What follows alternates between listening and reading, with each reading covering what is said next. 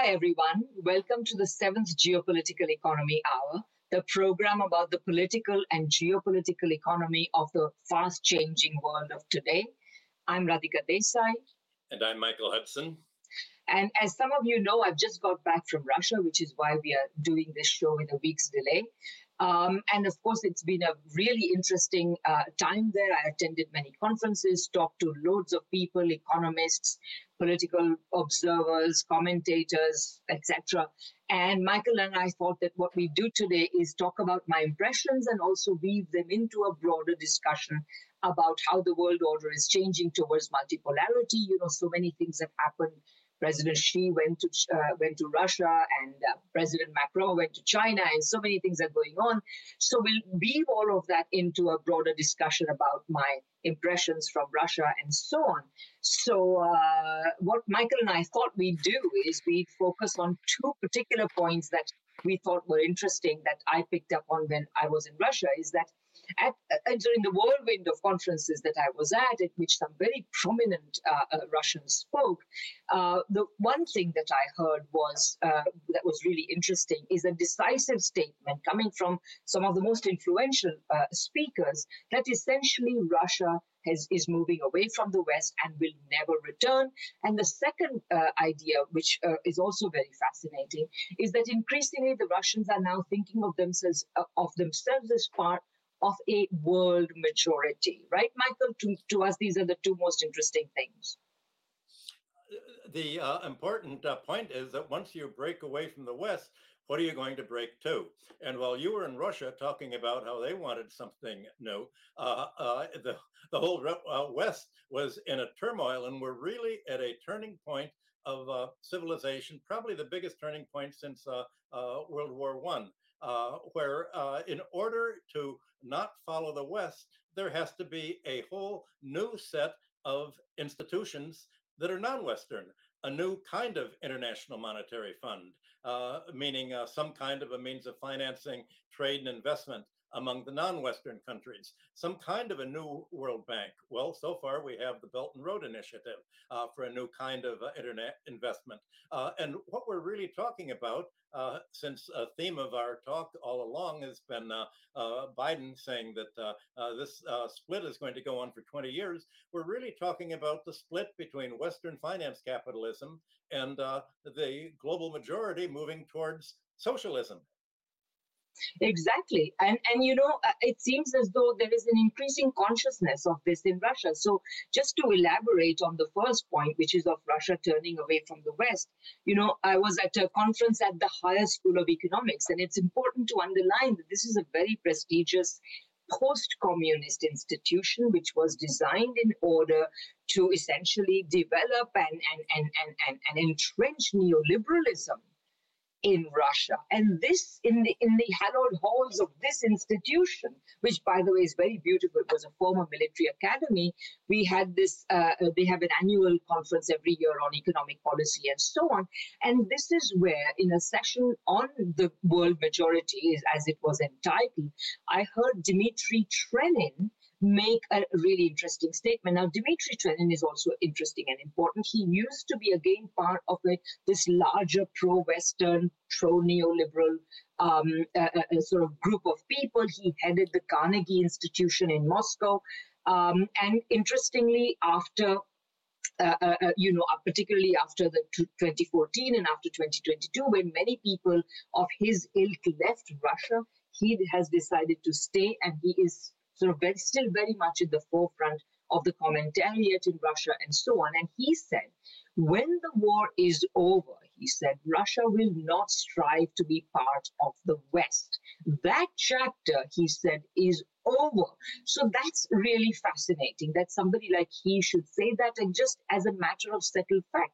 And this is, you know, interesting because, you know, if you sort of cast your mind back, you know, Lenin, from the days, earliest days of the Russian Revolution, and even before, realized that Russia's fate was tied up with the East. But then, in particular, after the Second World War and Khrushchev and all that, you saw an increasing turn to the West, and Russia has remained very oriented to the West. And now this is over.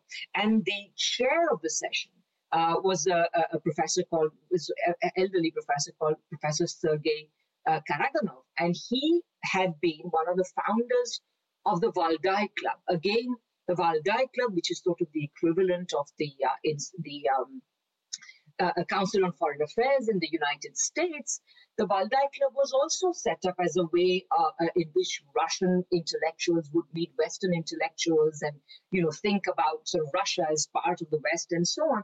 But this person also concluded the session by reiterating, and he said, Russia, he said, will never come back to the West. It's dull there, he said. So I thought this was really fascinating.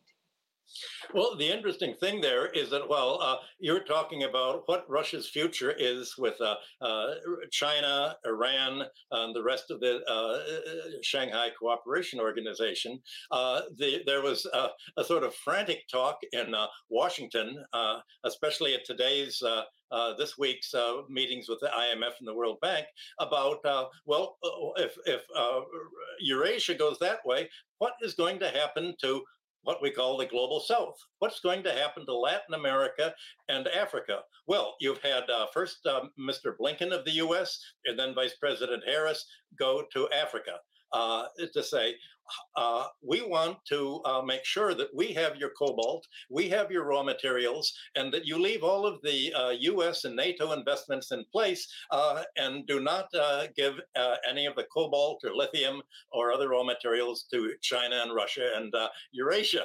So essentially, the, the Southern Hemisphere countries are being uh, faced with a choice. But what's so interesting is uh, what makes this choice different from what it was, say, in 1945.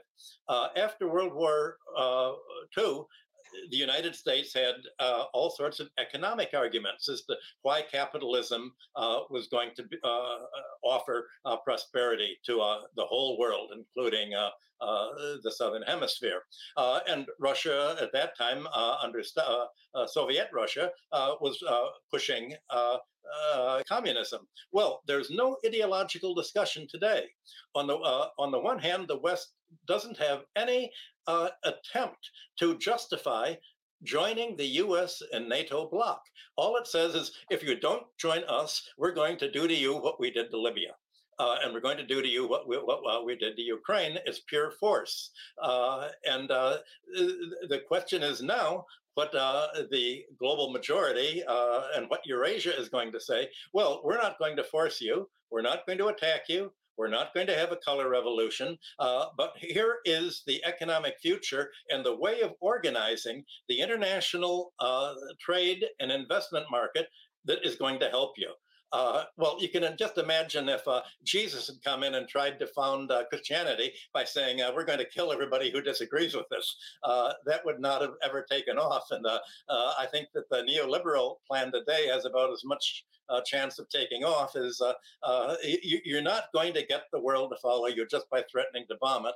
But that's all that America and NATO have to offer the refraining from bombing other countries if they don't let things the way they used to be.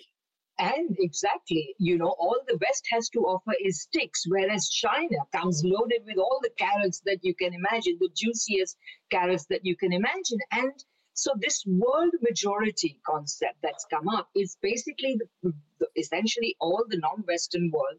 Uh, the world majority can see these carrots. They are responding to these carrots.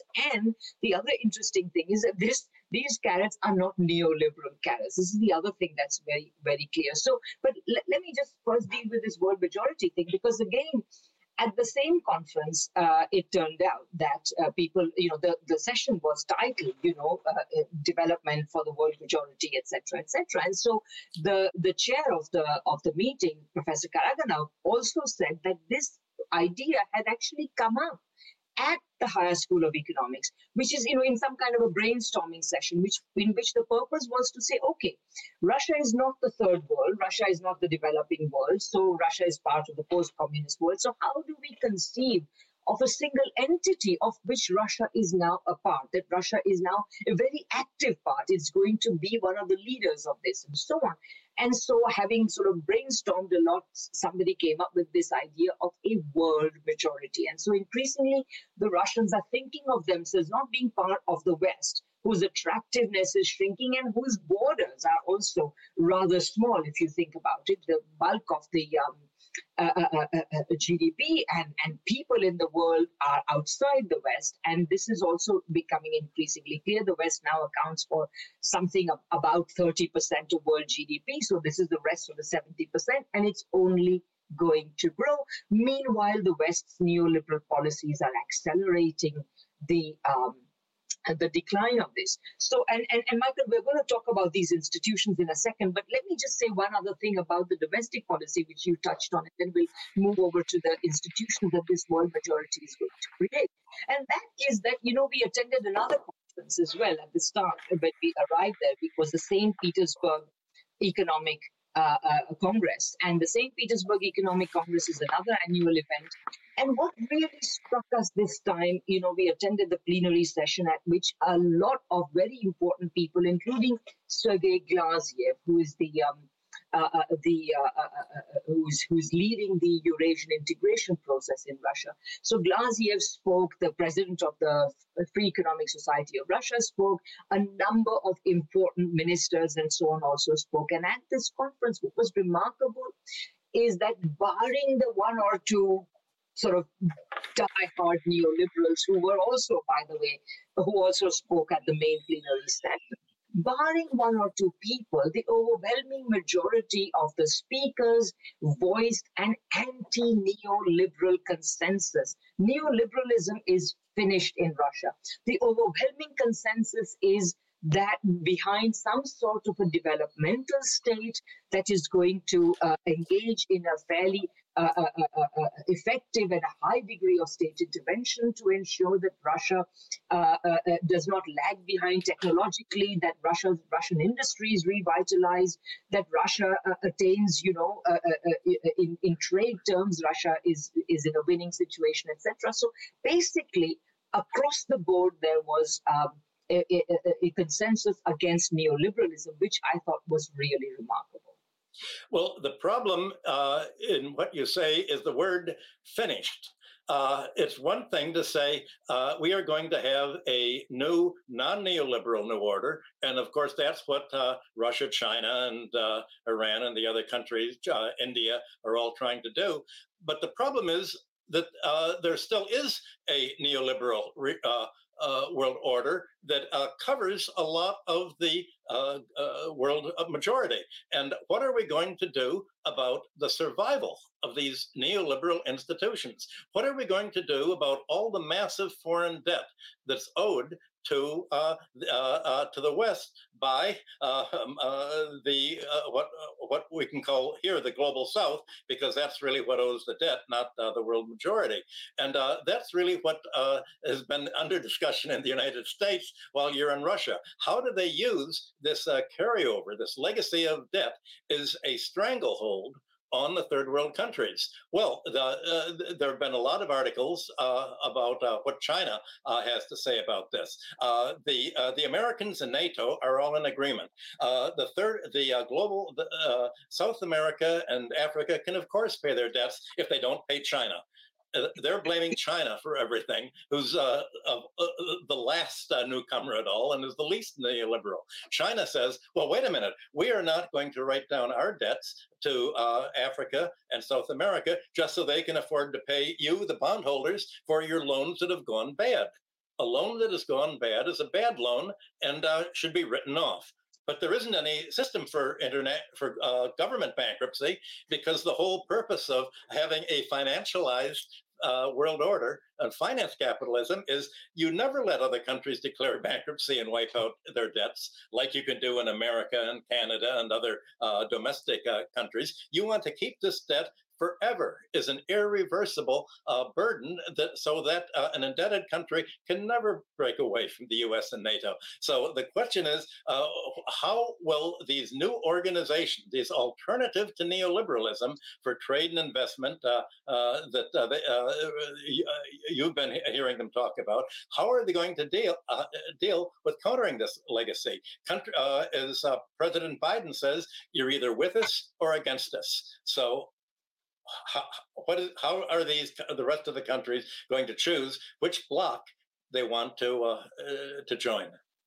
Well, I think that the whole issue of, of debt, uh, uh, uh, uh you know, debt, third world debt in particular, has become a really important issue uh, at this point. But and and it's become an important issue precisely because now China is such a large part of the scene, and so the West has. You know, I remember going back to the early earliest days of the pandemic when third world debt had uh, also figured as a major issue already at that point, the key uh, way, the key reason why the debt issues were not going to be settled is because the West could not come to terms with the fact that it had to deal with China and that it had to deal equitably with China. Because what the West wants to do is precisely to get China to refinance, uh, you know, the debt owed to it, so that the third world debt repayments go to private lenders. And China is basically questioning the terms of all of this because China is saying, look, you, if you want, you know, for example, China is saying, why should the IMF and the World Bank have priority in terms of, you know, why should its debt not be cancelled, and so on. And this, and and the West are saying, well, this has always been so. And China is saying, well, if you don't want to reform the IMF and the World Bank, then we are not going to accept their priority. If we have to take a haircut, they will also have to take a haircut. They simply do not accept that these institutions, the Bretton Woods institutions, have uh, any sort of priority. And this is part of the undermining, you know, as you were saying, this is one of the biggest changes since the First World War. And part of these changes is that the world made by the imperialist powers, who were still very powerful at the end of the Second World War, is now increasingly uh, disappearing. So exactly. Well, you and I have been talking about this since the COVID uh, began uh, in uh, 2020, and it's only right now that finally the uh, IMF and the World Bank meetings are getting around to finding finding this out three years too late. They they didn't want to confront the problem that finance capitalism has a problem. The debts ultimately cannot be paid. The debts mount up uh, faster, especially on the third world. Uh, and the reason the, that uh, uh, we discussed it and they didn't was uh, they didn't want Africa and South America to deal with the problem. They wanted the problem just to go on and get worse and worse. And so now the IMF has published charts saying, wait a minute, mo- most of the third world countries are now in crisis. they're not attributing it to the sanctions against Russian oil and uh, food exports. They're not attributing it to the uh, increase in the dollar's exchange rate by the Federal Reserve. They're just blaming statism. Well, obviously, the uh, the one thing that characterizes the new uh, uh, global majority, world majority order is a mixed economy where you other countries will do what China has done. They will make money and land, meaning housing and employment, uh, public rights, public utilities, uh, instead of uh, uh commodifying them and privatizing them and financializing them, as uh, has occurred in the West. So we're really talking about, in order to make a, a to, de-dollar to move away from uh, the dollar NATO sphere, uh, we're not really talking about just uh, one national currency or another. There, it's not going to be a question of uh, the Chinese yuan and the Russian ruble and other currencies replacing the dollar. It's a whole different economic system. Uh, and that's what uh, that's the one thing that is not uh, uh, uh permitted in the uh, mainstream media to discuss. they're still on the "there is no alternative" Margaret Thatcher slogan instead of talking about what is the alternative going to be, because obviously things cannot last the way they are now. No, uh, absolutely. And I think that, you know, we, we, we want to talk about exactly what these new institutions are, because the thing is that on, you, you see two very different things going on. On the one hand, there are a number of bilateral and multilateral arrangements being made on a regional basis, whether it's the BRICS or the Shanghai Cooperation Agreement and what have you. Uh, these arrangements are being made. But on the other hand, people are also talking about trying to create some sort of universal uh, a system, you know, some kind of bank Bancor like uh, a bank or an international clearing union like arrangements. But the problem with them is that, of course, at the moment, in you know precisely because the West is taking the position that it's taking, it is not going to cooperate in anything universal, and without that, we will not have a universal agreement. So that in, in that sense, what we will see is necessarily the emergence of uh, regional agreements, may be quite substantial, but nevertheless, they will still be regional. Well, what, the question then is uh, what kind of revolution is there going to be? Uh, uh, Pepe Escobar just wrote an article a few days ago saying that uh, what's happening now is uh, the world's in another 1848. Uh, meaning a revolution. But the 1848 revolution was a bourgeois revolution. It was the progressive force of industrial capitalism against the landlords and against the banks, against the rentier class that had survived from feudalism.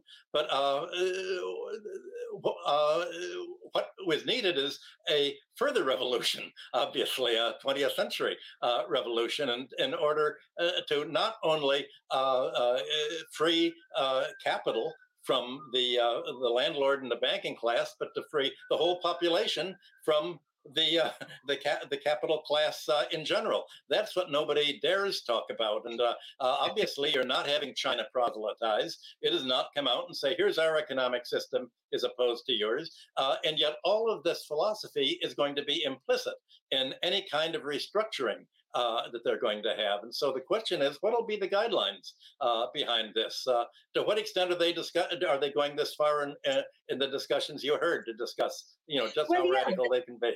That's a really interesting point, and that brings me. You know, I just wanted to also say that you know the the impression one got when one in Russia was that you know it, you didn't get the impression that this is a nation at war. There was no jingoism. There were hardly ever any those Z signs to be seen. Maybe I saw a total of uh, two or three of them, maybe perhaps all told in during all my travels around Russia. Um, and in many ways, you know, uh, uh, uh, the, the, the, the, the support for the war is there, and it's a very quiet kind of support. Everybody may, whatever view one may have, everybody can see that a Russian victory is absolutely essential, that a NATO victory would be disastrous for Russia, for the rest of the world, etc. So all of this is very clear. And in many ways, if there is a criticism of the Putin administration made by those who are sort of partisans of this developmental state, etc., it is that the Putin government has not used the opportunity created by sanctions to move more decisively.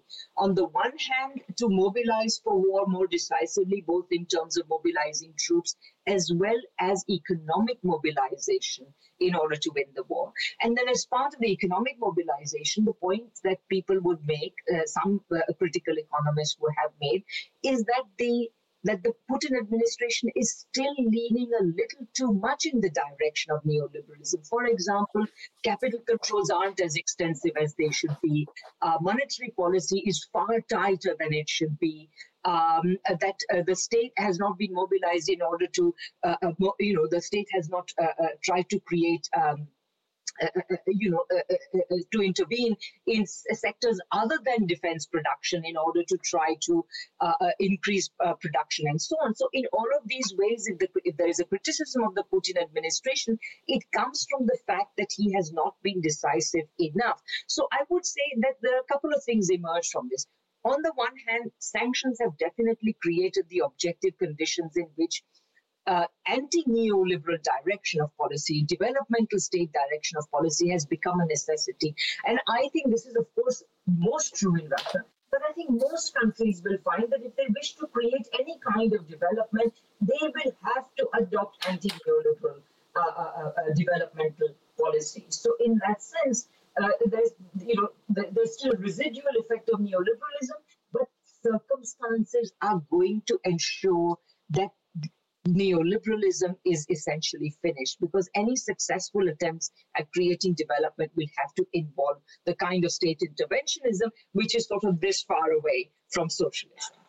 Well, while you were there, both uh, President Putin and uh, uh, Foreign Minister Lavrov have been using the same word over and over again, uh, and that is multi uh, uh, multipolarity.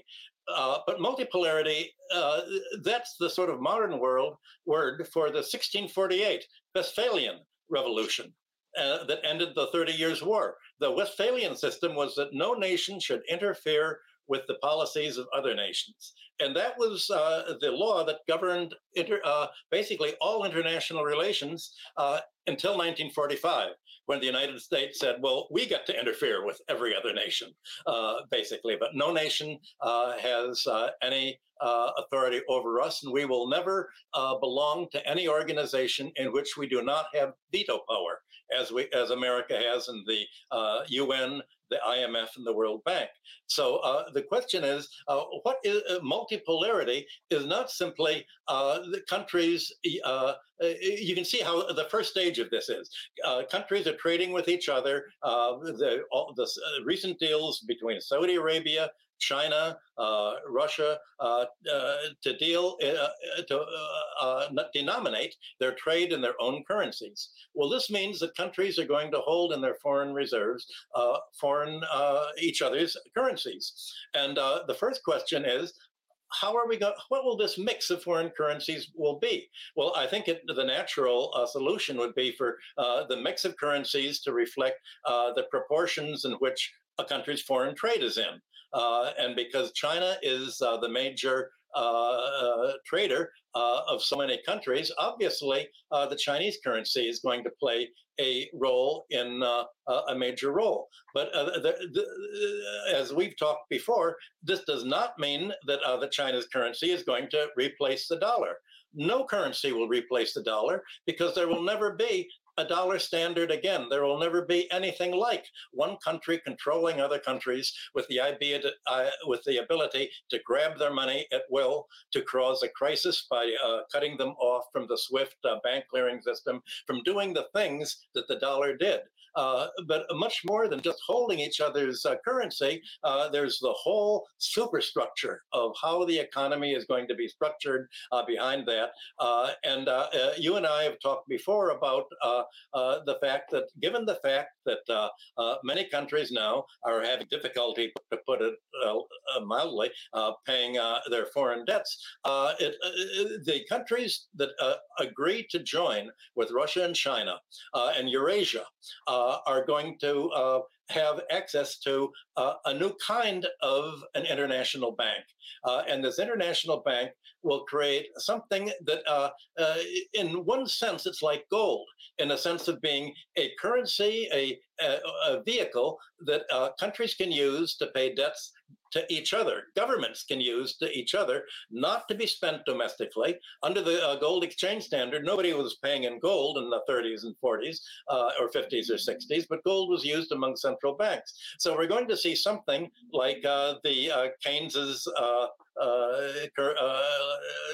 bancor currency that you and I have discussed so much, or like the International Monetary Fund's SDRs, except that these the new international bancor will not be created just to give to military countries to wage war against countries that the United States doesn't like.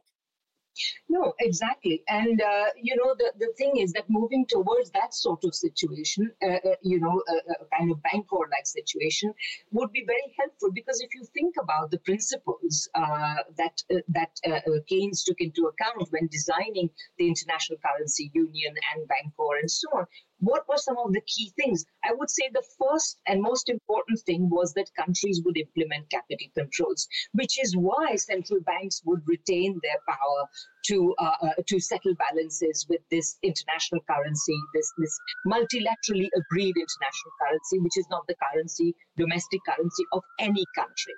And so capital controls, I would say, are also important because look at it this way. One of the key reasons why the, a kind of sensible economic policy of the sort that you and I would endorse, the developmental economic policy, one that is uh, uh, designed to create a productive economy and a broadly based prosperity.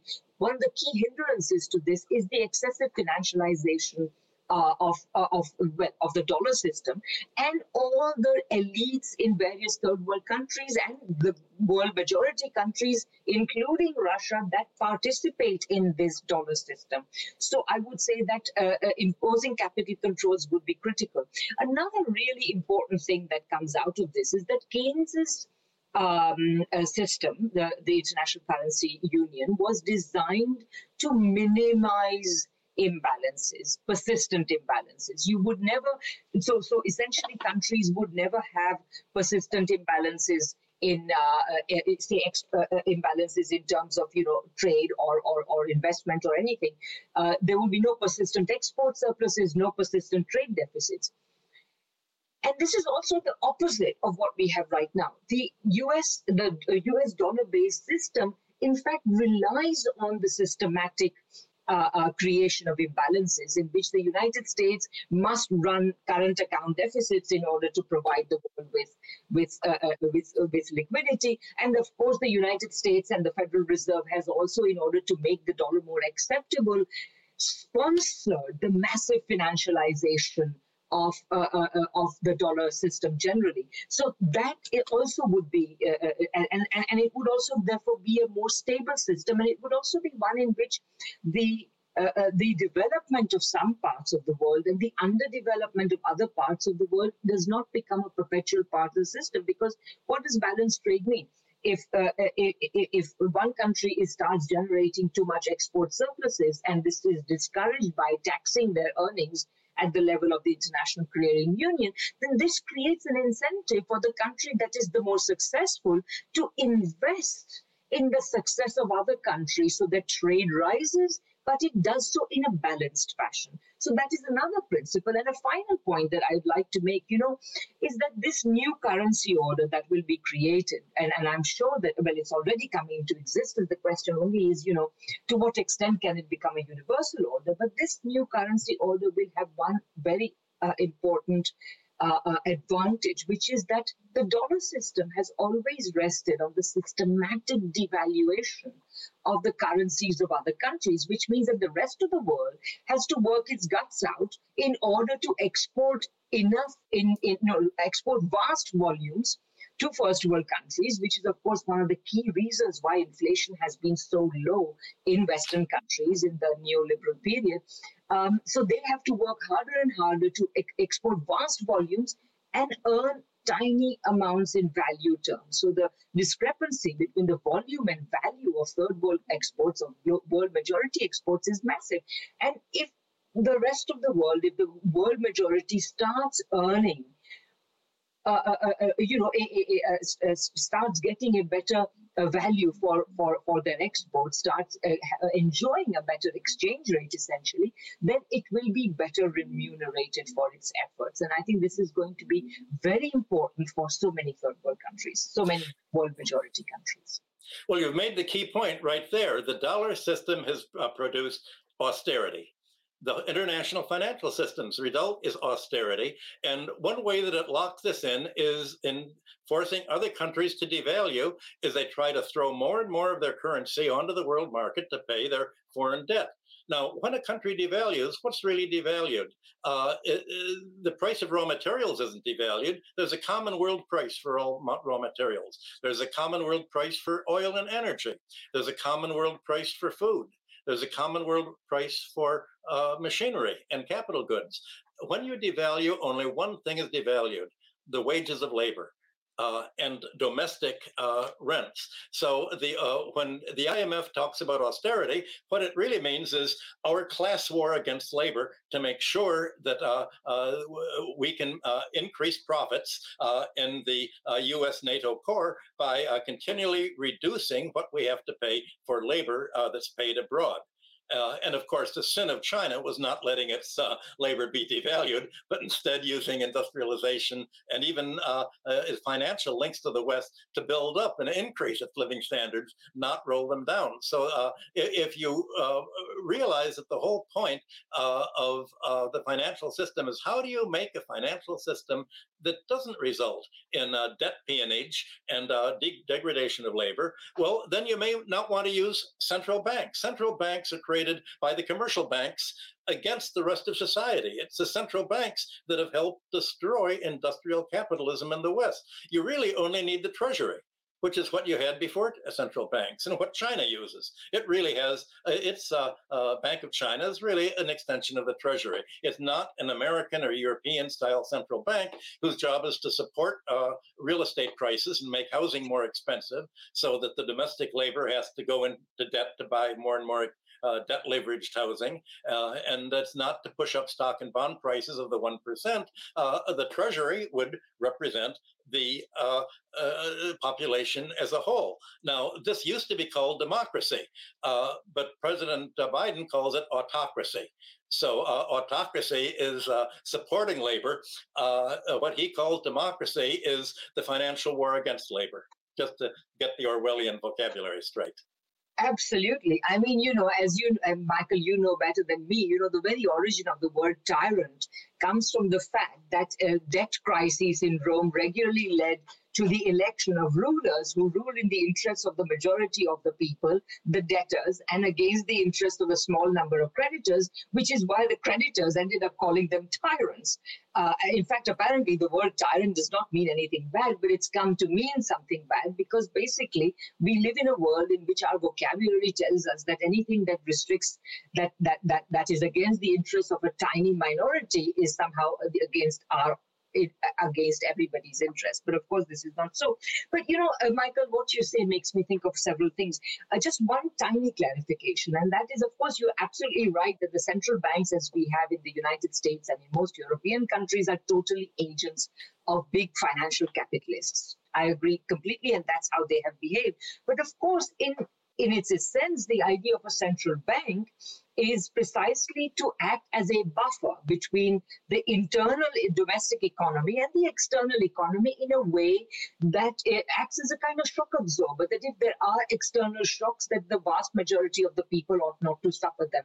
And that should be the case. Of course, this is subverted, but therefore central banks are important. And indeed, as you say, they should become arms of a broader uh, uh financial system which is aimed at creating a, a, a, productive growth, a stable growth, of course, in our time also ecologically sustainable growth, etc. So, uh, so just a small clarification about central banks, but then three quick points.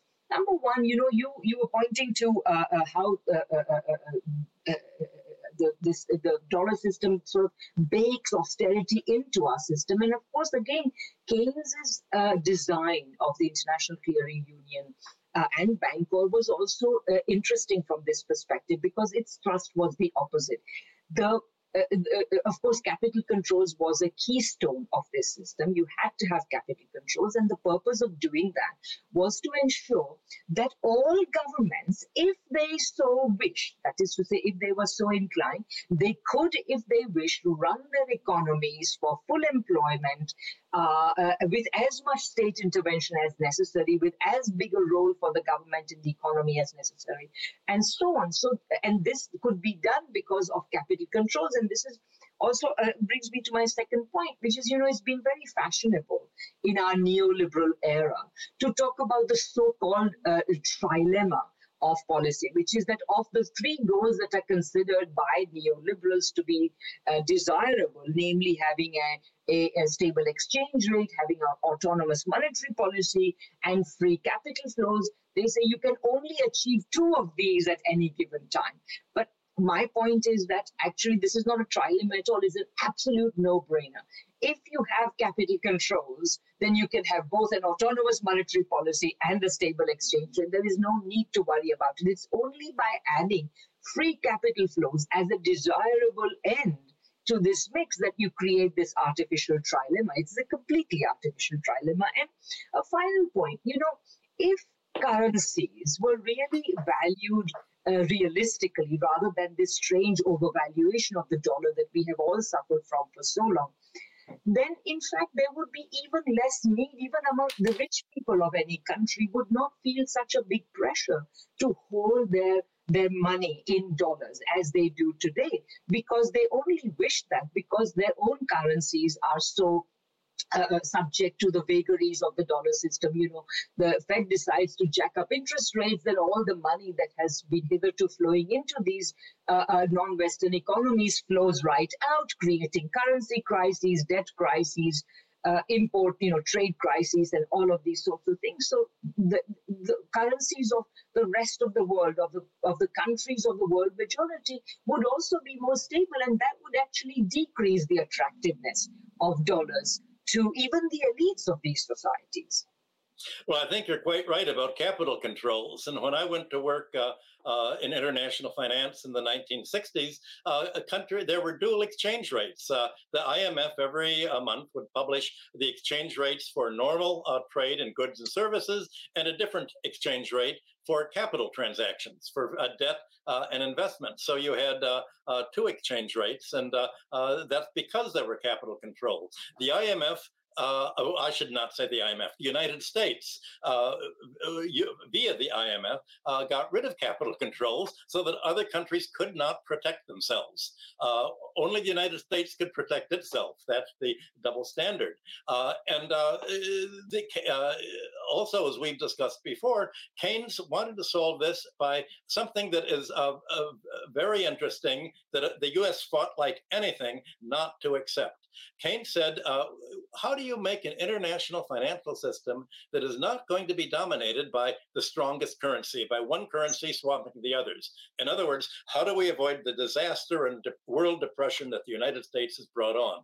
He said, If uh, one country uh, continues to run a balance of payment surplus and uh, uh, has uh, enormous claims on other countries, and other countries uh, accumulated deficit, we can't let them just be painted into a corner or we're going to be back to the position of Germany and France in the 1920s.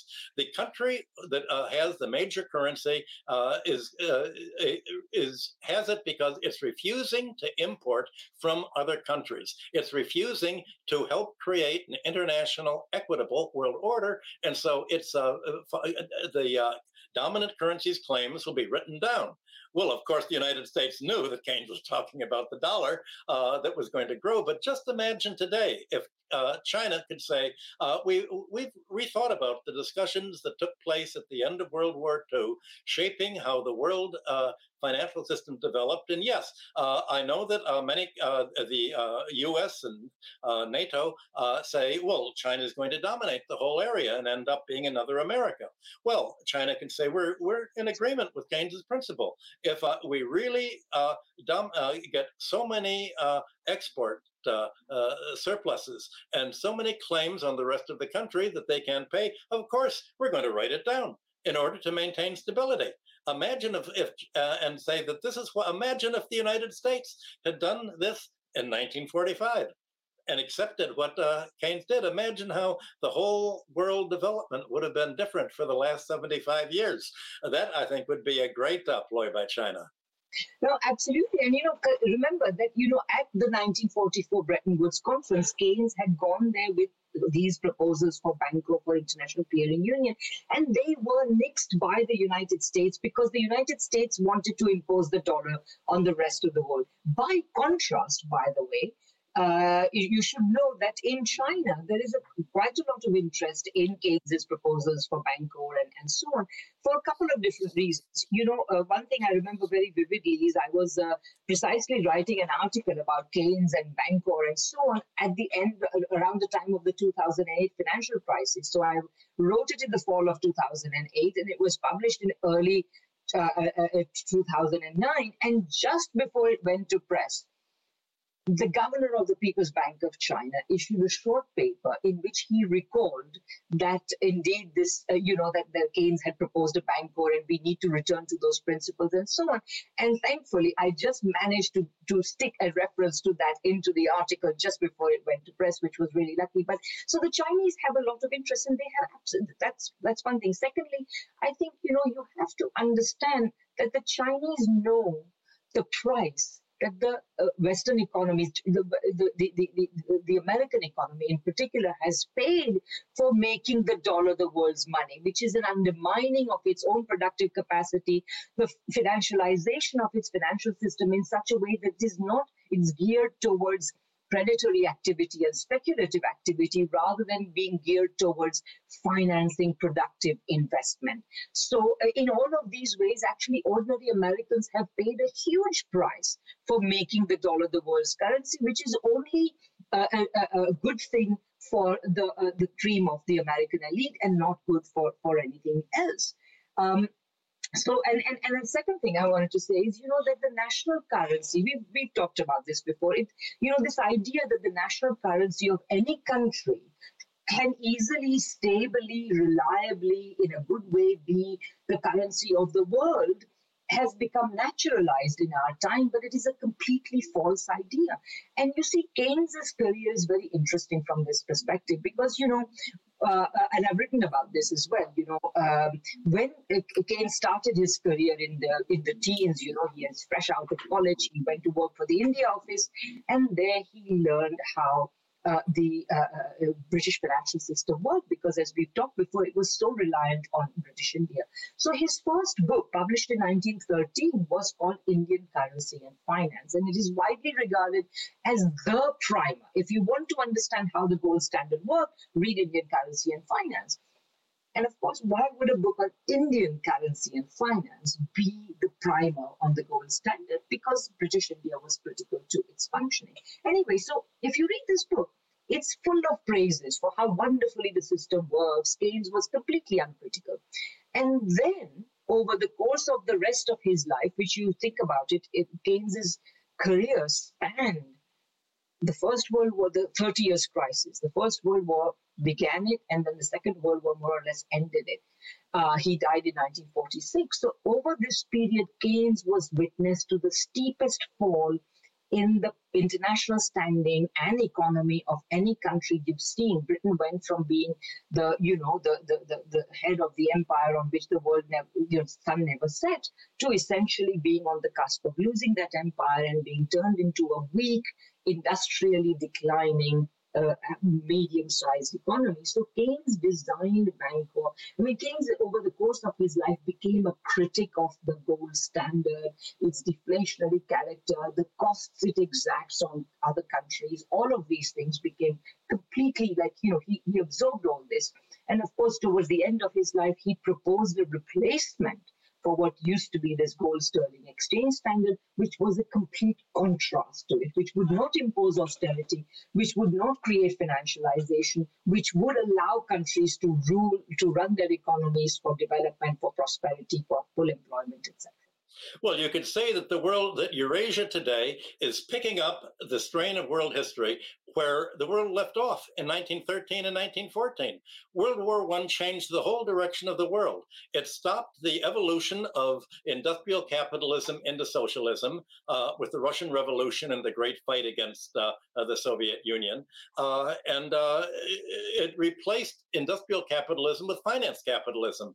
And today, over a century later, now finally where uh, the Eurasia is taking the lead and uh, rejecting this retrogression into neo-feudal finance capitalism and picking up uh, where the world was evolving from industrial capitalism into socialism, which seemed to be the wave of the future for everybody who was writing until World War One was such a shock that it, uh, it, it, it traumatized history, and uh, we're only right now getting over it uh, with uh, Europe and America fighting against it. They don't want the world to continue the way it was going in 1914. That's why they spent all the troops into Russia to try to overthrow the revolution. They're doing everything they can to prevent it, and uh, the rest of the world's uh, task is to uh, fight for civilization against the forces of reaction. Yeah, I mean, that's so interesting. And, you know, Michael, I would say that even Europe is probably going to get off this uh, crazy pro American uh, track that it's been on since early last year, since, since the uh, uh, uh, uh, military operations began in Ukraine. I mean, the Europe's position is definitely suicidal. I think increasingly their voices are emerging that are counseling against that.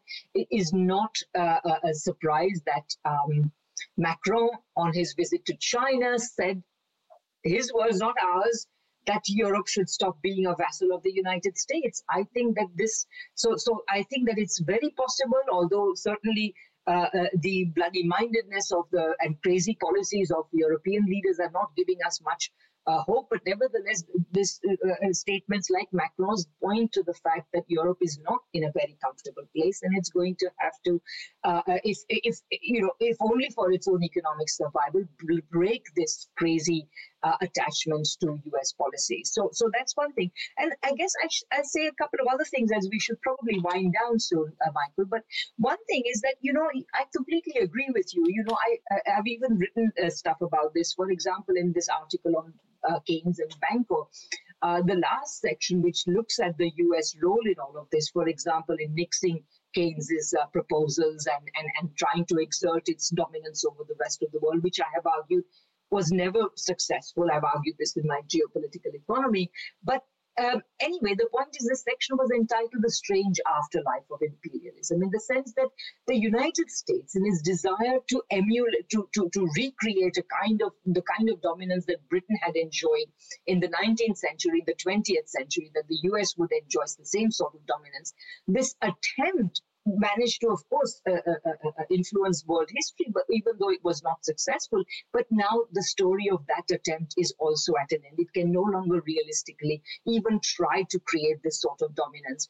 And that means that, in a certain sense, the anti imperialist tide that had begun back uh, in the, uh, you know, with the out, outbreak of the First World War and in the 30 years crisis of 1914 to 1945. That anti imperialist trend is now resuming in a bigger way after having been sort of held back a bit by uh, American attempts. But you know, you have to understand that even though the United States wanted to exert its power over the world, in the post Second World War period, it was never entirely successful for the simple reason that the communist world existed. The communist world, you know, stretched from Prague to Pyongyang. It was huge. The United States was not the master of this world.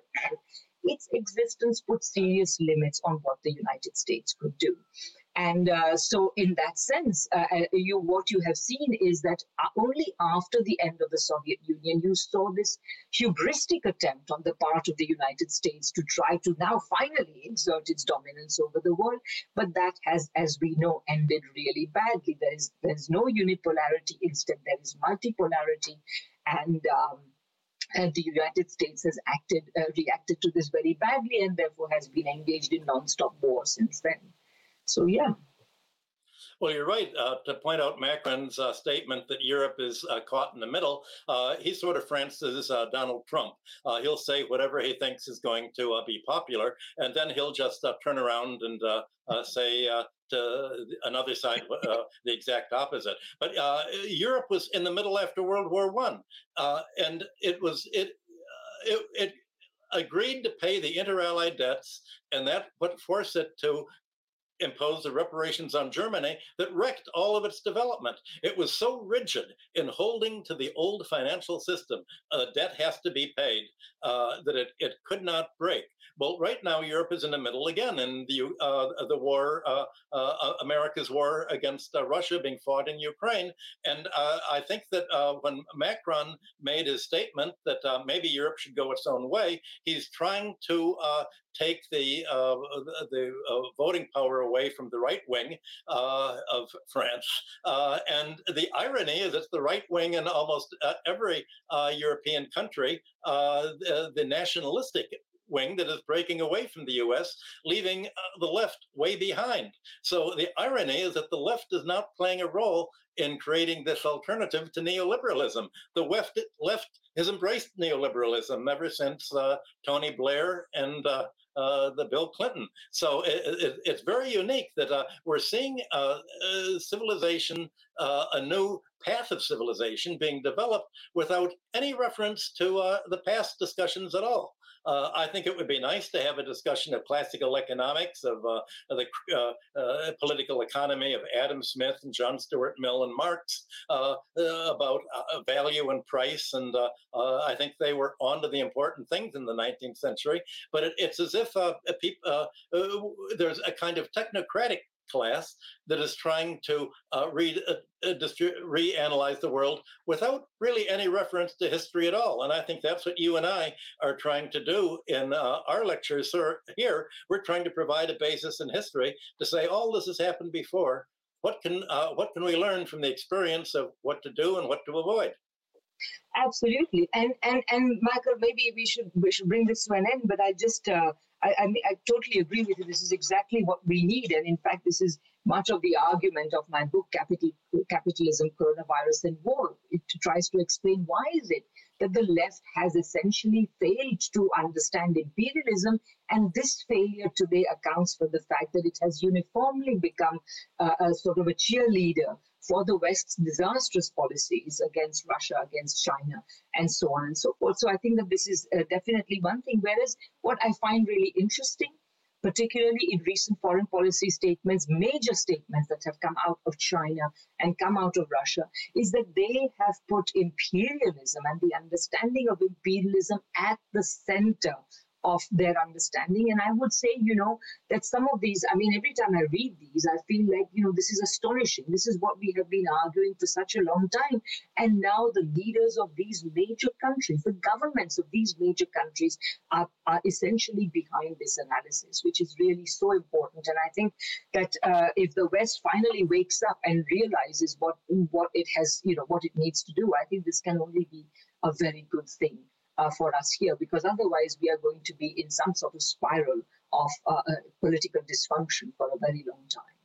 Well, the West may wake up, but the Western leadership of politicians won't wake up. Uh, it's uh, America's had a, its own color revolution by uh, Wall Street here, and uh, you can yes. say that Europe has had its color revolution. So I think I, I like that actually.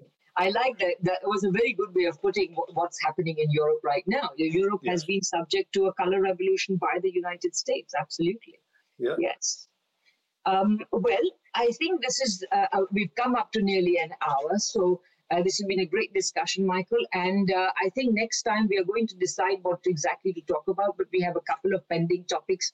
One of them is, the, of course, to ex- examine in greater detail the, ge- the political and geopolitical economy of the conflict in Ukraine, its effects on the various parts of the world, including Russia and Ukraine and the United States and Europe and so on. And another, of course, we still have to finish our de-dollarization, the final program. So, and, uh, and if you have any other suggestions for topics, please let us know. Uh, thanks for your attention and see you in a couple of weeks. Bye bye.